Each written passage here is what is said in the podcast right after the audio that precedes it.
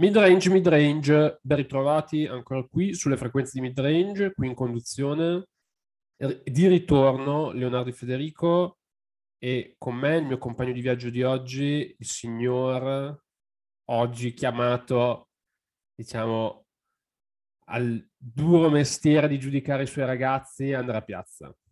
Sarà difficile oggi. Ciao a tutti ragazzi, ben ritrovati. Sì, perché qui c'è già stato uno spoilerino, la puntata di oggi che anticipiamo il titolo che probabilmente avrete visto, siamo quelli di sempre. Siamo quelli di sempre perché oggi una puntata facciamo sulla continuità, sulla continuità che un paio di squadre, di cui non abbiamo ancora parlato in questo avvio di stagione, ma entrambe offrono veramente tanti spunti interessanti, una continuità che entrambe le squadre hanno voluto dare negli ultimi anni, eh, dopo comunque prestazioni molto convincenti, se non addirittura veramente eccelse, hanno deciso di dare continuità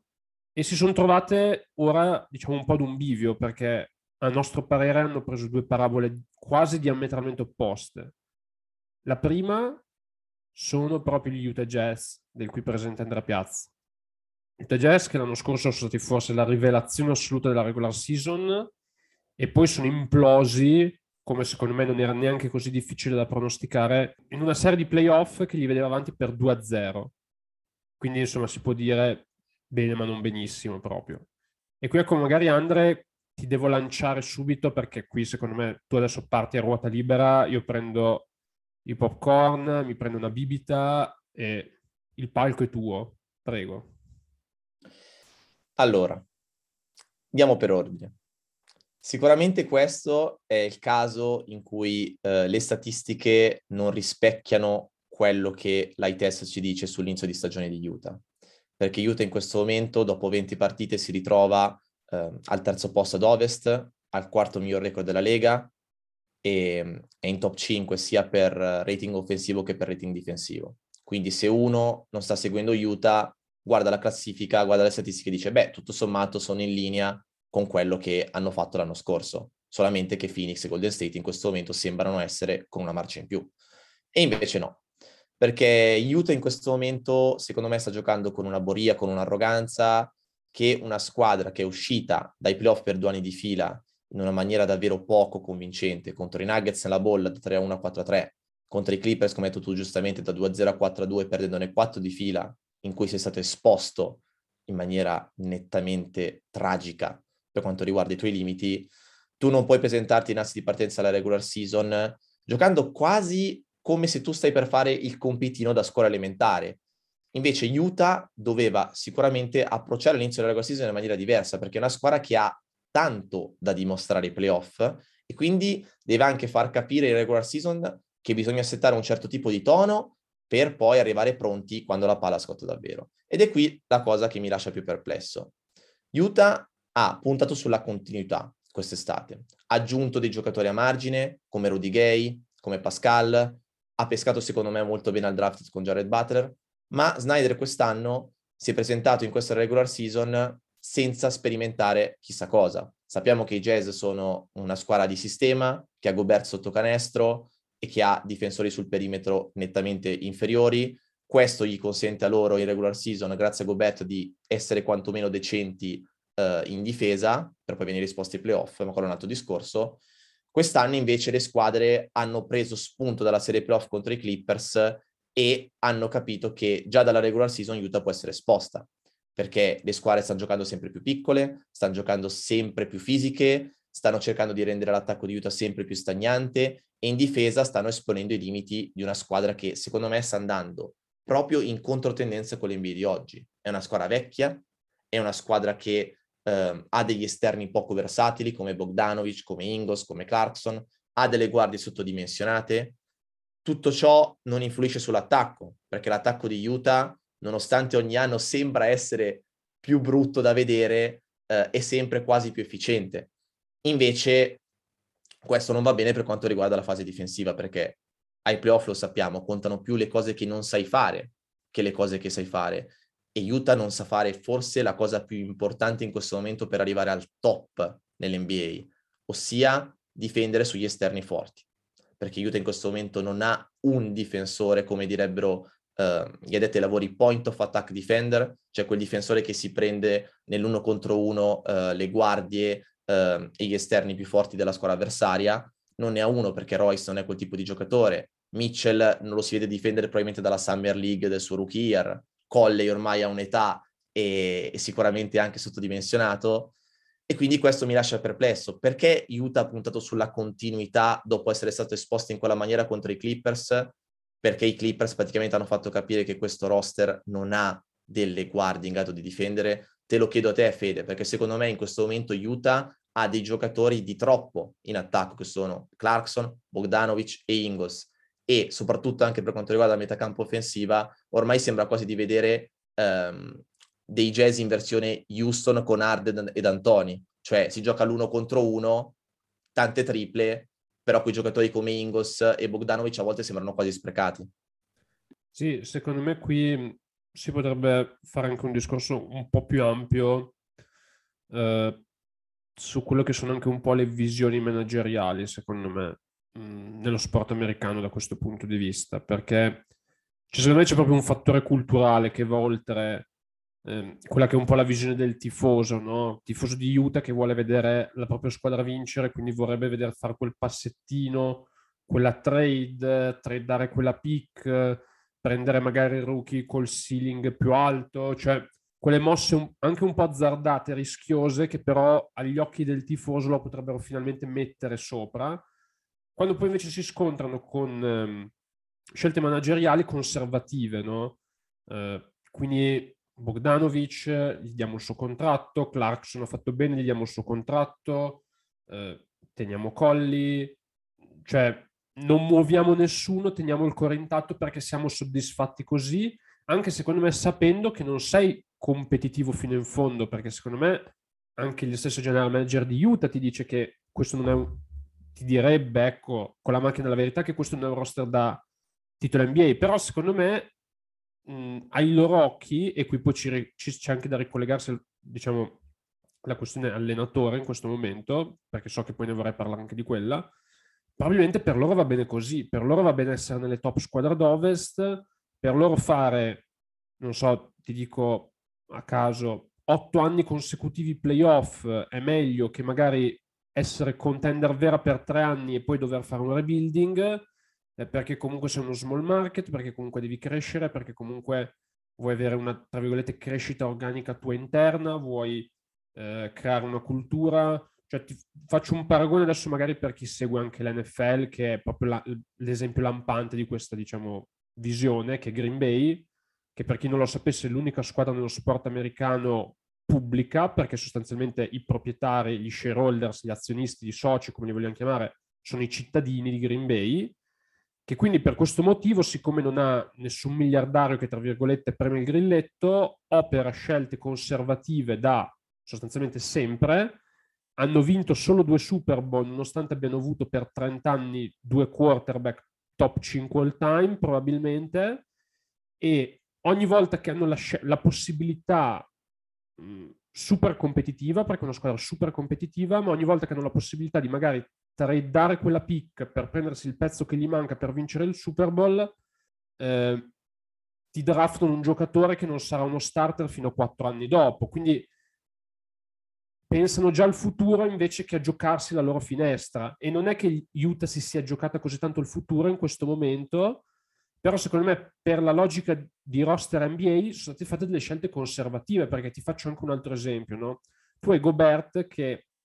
nel suo ruolo, nel, nella sua posizione di lungo rim protector, anche tradizionale, non troppo forte in uscita e tutto il resto, è sicuramente il meglio che si è visto in NBA negli ultimi dieci anni, soprattutto nella metacampo difensiva, no? Probabilmente era dei tempi di Garnett o Tyson Chandler, nella famosa serie contro Miami, che non si vedeva qualcosa di così dominante sotto, sotto canestro. Però, visto che sei comunque i limiti e le sofferenze che Gobert ha patito in alcune serie di playoff negli ultimi anni, magari un management un po' più aggressivo avrebbe fatto una scelta di costruire un secondo quintetto, magari che gioca con Pasha al centro, che va piccolo, cioè che quando Gobert va in panchina tu comunque sei un'altra squadra, hai un'altra filosofia. Invece Utah comunque ha prima draftato l'anno scorso una riserva 1-1 per Gobert, la pick è andata malissimo, nonostante fosse uno first rounder, e quest'anno hanno preso Hassan Whiteside in free agency, che vuol dire che tu vuoi fare 48 minuti, di cui magari ne fai 30 con Gobert e 18 con un Gobert più scarso, no? E, e quindi cioè, loro vogliono, sono risk adverse, cioè sono avversi al rischio, sono conservativi, loro fanno 48 minuti così perché probabilmente reputino che siano abbastanza per andare ai playoff bene e poi, tra virgolette, tutto in mano a Snyder e dico anche Donovan Mitchell. Ecco, poi proprio di Snyder immagino che tu, non so se vuoi fare un appello o qualcosa, vuoi lanciare un ultimatum tuo come tifoso, ma... Beh, diciamo che mi trovi d'accordo. Cioè, la scelta di Whiteside è stata una scelta che ha diviso, tra virgolette, anche un po' la tifoseria perché non si trovava il senso di avere praticamente un doppione più scarso di Gobert, se non per quanto riguarda eh, il tonnellaggio che può servire in regular season ma Utah ormai, essendo tra le tre squadre più vecchie della Lega, se non sbaglio, ha un obiettivo in mente, non rovinare il prime, tra virgolette, di Gobert, non rovinare il, il potenziale poi prime che arriverà di Mitchell, provare a competere per il titolo. Ma secondo me tu, per provare a competere per il titolo, devi mettere dei giocatori che hanno la stessa linea temporale di Mitchell. Al momento non ce n'è uno che ha la stessa linea temporale di Mitchell e i veterani che ci sono non sono dei veterani che hanno un'esperienza tale ai playoff da dirti, beh, con loro faccio il salto. No, sono dei veterani che anche loro hanno subito tantissime sconfitte eh, in post-season, tra cui anche Rudy Gay che è appena arrivato. Rudy Gay, se non sbaglio, ha passato solo una volta al secondo turno in carriera ed è da 15 stagioni che è in NBA. Quindi non è quel giocatore che probabilmente ti rivoluziona il tuo destino quando la palla scotta. E l'appello a Snyder è il fatto che, va bene, Utah ha un piano A molto forte e molto probabilmente se si vuole provare un piano B, i risultati non saranno eccelsi perché se tu provi ad andare piccolo nei non minuti di Gobert, comunque non hai difensori sul perimetro bravi eh, in grado di poter cambiare sistematicamente o non hai dei leader vocali che ti permettono di tenere una difesa unita senza un rim protector. Però allo stesso tempo, se tu non provi quegli assetti in regular season, quando molto spesso tu sei la squadra favorita per vincere la partita, quando vuoi provare quel tipo di situazioni, quando ormai sei sotto 2-0, 3-1 in una serie playoff, e quindi tantissimi anche eh, addetti ai lavori hanno incominciato a dubitare sul futuro di Snyder, perché visto che Utah l'anno scorso ha cambiato presidenza, ha cambiato ownership, è arrivato Wade nella dirigenza, sono partite molte teste all'interno del front office, magari potrebbe essere l'ultimo anno di Snyder se non arrivasse un risultato convincente ai playoff. Però secondo me una persona come Snyder è molto difficile da lasciare partire per un, una squadra come Utah, perché se si vanno a vedere i componenti del roster, più della metà del roster deve una carriera a Snyder perché Gobert senza di lui era un giocatore che pascolava in G League. Mitchell è arrivato dichiarando di voler vincere il premio di difensore dell'anno in futuro e nel suo rookie year gli hanno dato la palla in mano e gli hanno detto tu sei la nostra stella, completamente a caso.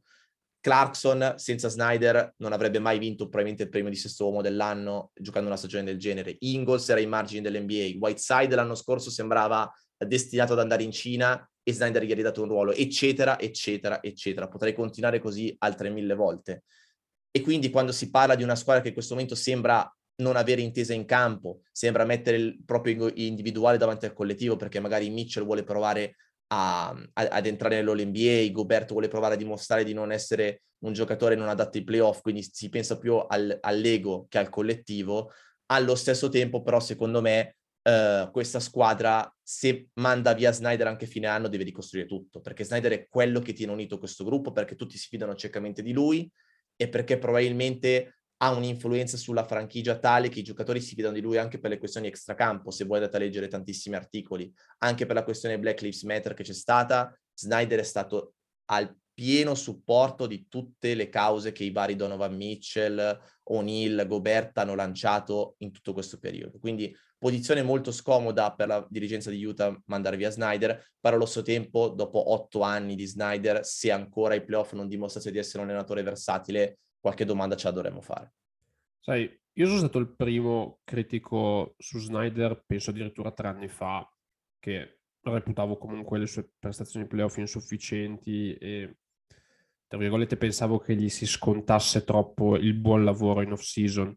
ed è vero che quando arriva una nuova dirigenza, come è successo nel caso di Utah, un nuovo owner completamente, cioè un cambio strutturale completo, ehm, l'allenatore è a rischio di natura per il semplice fatto che nessuno dei dirigenti presenti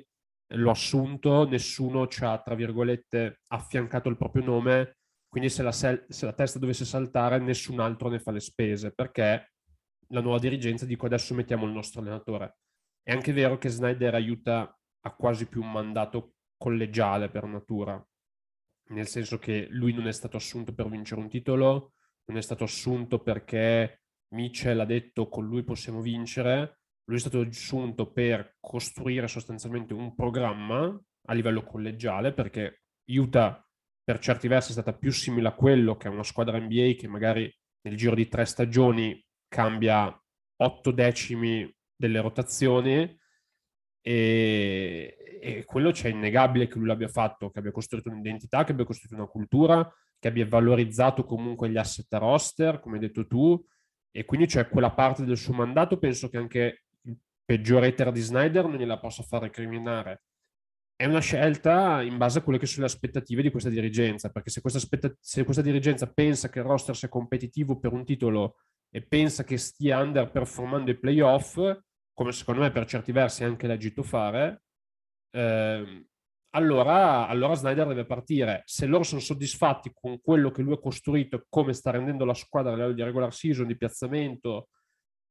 e tutto, eh, penso che potrebbe anche potenzialmente restare per altri dieci anni. Quindi non lo so. Sì, sono d'accordo Fede. Secondo me se la dirigenza non fa all-in quest'anno, dove tra l'altro è notizia di poco fa, eh, Denver la togliamo fuori dal, dalla categoria contender perché Porter Jr. ha finito la stagione e sono già senza Murray, in una stagione dove non c'è un vero padrone ad ovest, dove ci sono tante squadre buone ma che non sono le strafavorite assolute, secondo me basterebbe poco, basterebbe anche un, un paio di mosse per quanto riguarda eh, il pacchetto esterni per provare magari ad, ad, alzare il tuo ceiling ai playoff, ma in questo momento secondo me il destino di Utah mi sembra segnato, lo dico a malincuore, cioè ti prendi il terzo seed barra secondo seed ad ovest, ma al secondo turno esci. Mentre secondo me con un po' più di aggressività si potrebbe sognare un po' più in grande questa, in questi playoff, ecco. Sì, poi sul contrattino di Porter, ecco, anche quella diciamo, è stata una bella scelta di continuità con i rischi del caso ma ora parliamo ecco della seconda squadra su cui ci volevamo concentrare in questa puntata. Tu hai detto che Utah potrebbe puntare in alto, questa squadra invece secondo me in alto ci punterà, giustamente, anzi c'è già arrivata in alto l'anno scorso. Stiamo parlando di Phoenix Suns, ehm, partiti fortissimo, cioè veramente lasciato, hanno ripreso dove, dove avevano lasciato, nonostante ehm, diciamo due mh, mm, molto diverse distrazioni che potevano avere. Una chiaramente abbiamo già fatto una puntata a tema, lo scandalo server, ehm, che è inevitabilmente una distrazione per la squadra, come lo era stato Donald Sterling ai tempi, e, e come sono vicende simili. Um, però ecco, su quella io avevo pochi dubbi che la squadra avrebbe retto bene perché, perché Monty Williams, secondo me, è l'head coach perfetto, come lo era anche per Doc Rivers eh, ai tempi e Clippers per gestire una situazione del genere, perché uno per il quale secondo me i giocatori prenderebbero un proiettile è uno che ha totale rispetto, totale fiducia da parte della sua squadra e quindi io non avevo nessun dubbio che quello non avrebbe ecco, destabilizzato la situazione Phoenix Discorso diverso invece secondo me, per quanto ecco, non sia paragonabile come importanza di tematica e nulla, eh, per il contratto di Ayton, perché quello onestamente, per come la diciamo, cultura NBA al giorno d'oggi e anche per quello che si sa che un giocatore come Ayton rischia in contract year, cioè quindi infortunio, perdere il contratto, lasciare soldi sul tavolo, ehm, ormai anche nel football americano, che è uno sport che è sempre stato spietato da questo punto di vista, eh, si inizia a parlare di hold-in, di quei giocatori che si presentano al training camp ma non si allenano. Nell'NBA ecco alcuni esempi di semi-hold out per aspettare il contratto ci sono stati perché chiaramente non vuoi che un contratto di gioco ti costi magari 30 milioni sui prossimi 5 anni. Um, contratto che ancora non è arrivato, secondo me è inevitabile che dovrà prendere il max. Io non, non penso che Phoenix riuscirà a strappargli ecco, un accordo migliore secondo me hanno già fatto un mezzo miracolo a strapparlo a Bridges, l'accordo migliore, perché quello è un contratto che potrebbe invecchiare benissimo, nonostante non sia chiaramente eh, a buon mercato di base, e, però Phoenix è partita fortissimo, cioè partita benissimo. Eh, ha, anche perso Ayton per sei partite, però eh, penso che la notizia migliore per qualsiasi tifoso di Phoenix sia la rinascita o comunque diciamo la riconferma come ottimo lungo in uscita dalla panchina di Javel McGee. Javel McGee che è mancato ai, clip, ai Suns l'anno scorso. È mancato perché Ayton eh, era il giocatore per certi versi più importante della rotazione perché era l'unico veramente senza sostituto, c'era veramente eh, un unicum nel roster dei Suns. Chiaramente McGee non è Ayton, però ecco per quei 20 minuti, 15 minuti di uscita dalla panchina sta veramente facendo il massimo. E poi magari André, ecco, su tutti gli altri, Booker in primis, Bridges già citato, parla anche tu perché secondo me c'è veramente tanto da dire qui.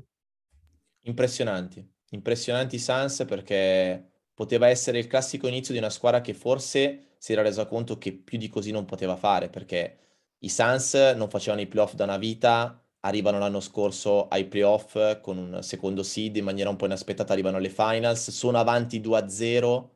e perdono quattro gare di fila. Poteva da veramente uccidere il morale e le convinzioni di questo gruppo, che tra l'altro ricordiamo sono partiti 1-3 in questa regular season o ne hanno vinte 16 di fila. Cioè quando stiamo registrando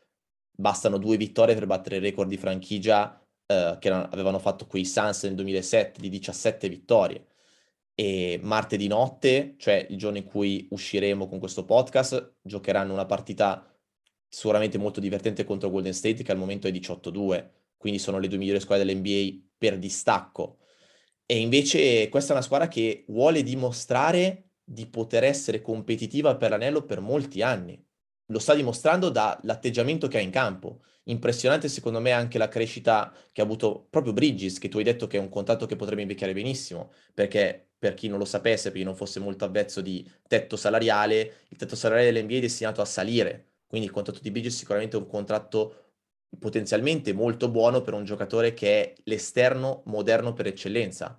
un esterno in grado di difendere su più ruoli e difendere in maniera super, super, perché anche nella recente vittoria di Suns contro i Brooklyn Nets, Bridges è preso durante e non l'ha fatto respirare. E poi allo stesso tempo un giocatore che tira bene da tre, è un giocatore in grado di guidare uh, le transizioni in maniera efficace, quindi dando un'alternativa ai vari Chris Paul e Booker, ed è quello che deve fare un giocatore che è una quarta opzione offensiva, una terza opzione offensiva. Quindi lui ha fatto un salto incredibile, i Suns con lui in campo hanno una differenza punti incredibile. Hai citato giustamente McGee, che probabilmente uh, già aveva fatto bene nelle passate stagioni tra Cleveland e Lakers, ma questa stagione sta facendo quello che gli si chiede, ossia proteggere il ferro, andare aggressivo al ferro sul pick and roll. L'anno scorso non ce l'avevano perché l'anno scorso avevano Kaminsky e Saric che ti davano magari un'alternativa in attacco come 5 tattico, però non ti davano quel corpo che ai Suns era mancato e quel corpo che probabilmente è servito, eh, cioè che poteva servire in una serie con Milwaukee, perché nei non minuti di Ayton eh, Milwaukee andava dentro col fisico e li strapazzava. Poi, secondo me, un'altra cosa impressionante è come Chris Paul continua a invecchiare bene, perché Chris Paul si sta conservando perché io ho visto una statistica allucinante, cioè circa dieci giorni fa Chris Paul aveva provato solamente due tiri al ferro in stagione. E questo qua, nonostante ha provato due tiri al ferro a stagione, vuol dire che sta giocando col freno a mano tirato, viaggia 10 assist di media partita e senza di lui i Suns sono completamente un'altra squadra e la carta identità di Chris Paul continua a, a giocare brutti scherzi per lui. Ed è reduce da due stagioni dove le ha giocate praticamente tutte. Quindi incredibile anche uh, l'effort di Chris Paul il vero punto di domanda, secondo me, per i Suns per puntare in, altro fa- in altre finals è Devin Booker. Devin Booker è partito molto bene, però bisogna vedere se il suo status è quello di stella o è quello solo di giocatore che ha avuto una grandissima playoff run l'anno scorso, ma magari non regge quel tipo di palcoscenici. Io credo che sia più quel tipo di creatore tendente alla stella, però me lo voglio rivedere in un'altra serie di playoff, perché l'anno scorso i Suns non avevano nessun tipo di pressione quest'anno le pressioni ci sono, assolutamente. Sì, Chris Paul penso che abbia una padronanza totale del campo e del gioco della pallacanestro che è onestamente quasi commovente, cioè quanto sia in controllo veramente di tutto. E su Booker io ti dico, secondo me non solo è partito bene, non solo penso che in questo momento ti dirò, se i Suns dovessero chiudere con, non so, il miglior record NBA, chiaramente con gli Warriors è molto dura per come stanno andando e soprattutto con la stagione che sta facendo Curry, cioè non mi stupirei di vederlo anche top 3 MVP o giù di lì perché cioè, penso che anche un, ecco, un attestato di stima a questi Suns nel caso per come stanno andando perché sostanzialmente in striscia vincente da un mese e mezzo quindi secondo me mh, quello non mi stupirebbe troppo che pensando comunque qual è la competizione e in quale, tra virgolette, sfera di giocatore lo inserirebbe, è impressionante perché comunque lui, ricordiamoci, cioè giovanissimo perché lui è entrato in NBA che era quasi un bambino, cioè tuttora 25enne, quindi comunque stiamo parlando di un giocatore che è veramente giovane. E, e Booker secondo me però non solo è partito bene, a me sembra anche lui molto in controllo, lui stesso molto in controllo, cioè non, non sta forzando, non sta um, esagerando, sta facendo il suo, sta facendo quello di cui ha bisogno di questa squadra, che è comunque quello del creatore primario e anche di un giocatore che attira tante attenzioni, però è un giocatore che per il gioco che ha mh, non è neanche fin troppo infastidito perché non è limitabile uno contro uno, un giocatore che puoi limitare proprio cercando di togliergli la palla dalle mani perché è veramente impressionante come efficienza. Cioè, se con i tiri che si prende lui riesce a tenere comunque questa efficienza, soprattutto da tre punti, cioè allora è veramente ecco, la nuova tra virgolette stella come diciamo quel tipo di Jordan Kobe creatore no, dal palleggio uno contro uno isolato sull'isola tutto quello che vuoi perché lui sta entrando un po' in questa dimensione qui, se davvero si dovesse confermare in un'altra serie di playoff. E se, probabilmente se non fosse per la stagione di Curry se ne starebbe parlando anche molto di più. E io sono molto fiducioso su di lui, mh, più, più, su di lui che su ecco, tanti altri giocatori di cui si parla tanto che secondo me devono... Eh, ho più dubbi ecco, da un punto di vista caratteriale. Lui mi sembra veramente molto centrato, cioè anche come padronanza in campo, le dichiarazioni, comunque è sempre stato uno abbastanza maturo per la sua età. Poi il contesto di Phoenix fino a qualche anno fa non lo aveva aiutato a, tra virgolette, uscire anche un po' da quell'aura dell'amichetto di Carl Anthony Towns, di cui si è parlato tanto, cui, con, con, cui molti hanno anche etichettato. Quando secondo me il giocatore è sempre stato uno che ha dimostrato ecco, di essere un po' costruito diversamente dentro come carattere. E sarà non gli manca nulla poi, Fede. Mm? Cioè, scusa ti interrompo, ma non gli manca proprio nulla al suo gioco. Eh, cioè, sì. al massimo la questione è la testa, perché lui anche al ferro e anche senza palla c'è un giocatore che sta dimostrando di, a me lui di poter giocare in più vero, modi. Però di testa. Cioè lui di testa a me sembra un competitor vero, sta, cioè stavo girando intorno a quello, ma il concetto per me è che lui di testa mi sembra veramente un competitor vero, cioè mh, mm, ci sono stati, tanti, sono stati fatti tanti paragoni soprattutto all'inizio della sua carriera, siccome comunque lui frequentava parecchio Carl Anthony Towns, di Angelo Russell, un po' quella sfera lì, no? però onestamente mi sembra proprio materia differente come testa. Poi, chiaro che finché, ecco, mh, mm, io leggo anche tanti giornalisti, tanti addetti lavori, magari un po' più anagraficamente avanti con gli anni, come noi, che sono magari cresciuti con una cultura diversa, le rivalità, l'odio sportivo e non solo, e quindi per loro essere competitor um,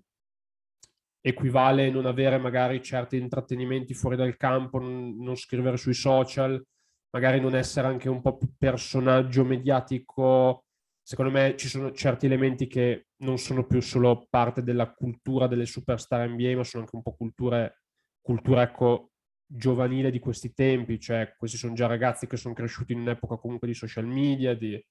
intrattenimento, di svago, che non vuol dire non essere professionali, vuol dire semplicemente che se un Michael Jordan andava a casa e si fumava il sigaro e andava a giocare a golf nel weekend e Devin Booker streama su Twitch, cioè streama su Twitch, non vuol dire che sia un professionista peggiore, quello che fa in palestra e quante ore di training che fa, cioè non sono in- influenzate da lui che streama su Twitch Call of Duty con Towns, ecco, perché si leggono anche queste cose, a mio parere, secondo me purtroppo, perché è abbastanza triste, ehm, soprattutto magari da giornalisti o addetti ai lavori che anagraficamente fanno anche un po' fatica a comprendere questo mondo e i videogiochi sono i videogiochi e sono una perdita di tempo, no? Ma per dirne una no, che mi è venuta in mente, perché secondo me Booker, per quello che ha fatto vedere in campo come competitor, ancora parlarne di lui come ragazzino, no? Alla...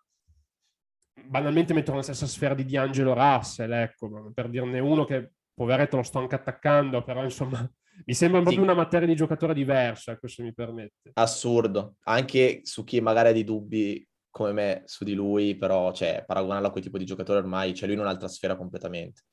Io volevo chiudere su Phoenix, Fede, poi ti lascio anche te sbilanciare, perché comunque siamo tendenti alla chiusura. Rispetto a Utah, questa è una squadra poi completamente opposta per quando, quando si parla di playoff, perché questa è una squadra che secondo me non ha punti deboli in rotazione. Cioè, non c'è un giocatore che è un malus in una metacampo o nell'altra. E secondo me la cosa che paga più in NBA è la versatilità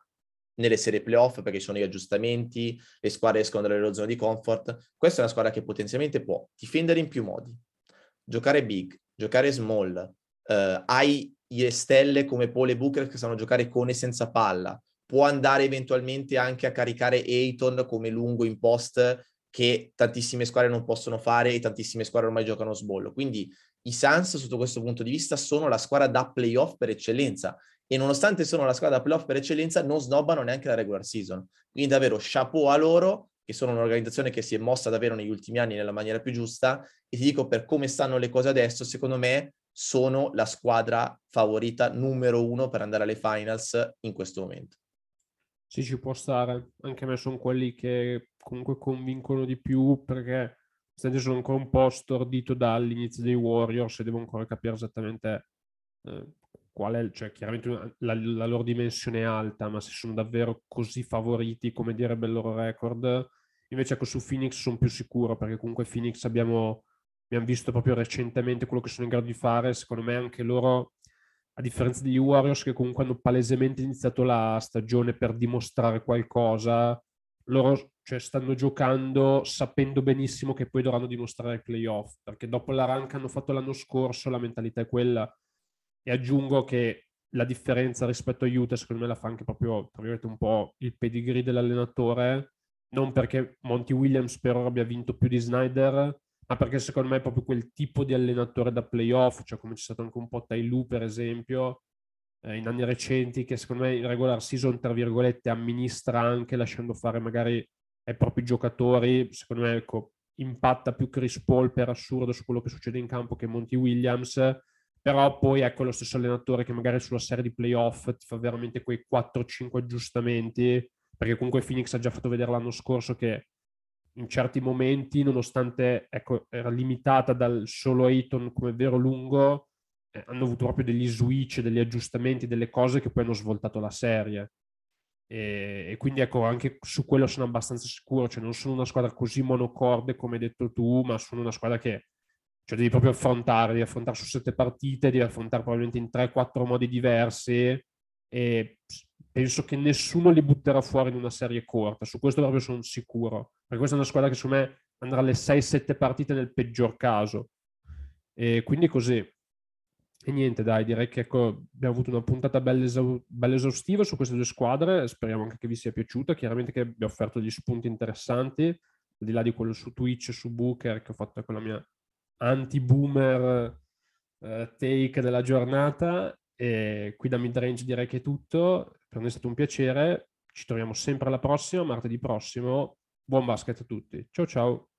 Mary redeemed a $50,000 cash prize playing Chumba Casino this year. I was only playing for fun, so winning this was a dream come true. Chumba Casino is America's number one social casino experience. It's serious fun. With over 80 casino style games to choose from, you too could win life changing amounts of cash. Be like Mary. Log on to chumbacasino.com and give them a whirl. That's chumbacasino.com. No purchase necessary, void or prohibited by law. 18 plus. Terms and conditions apply. See website for details. The voice in the preceding commercial was not the actual voice of a winner. Center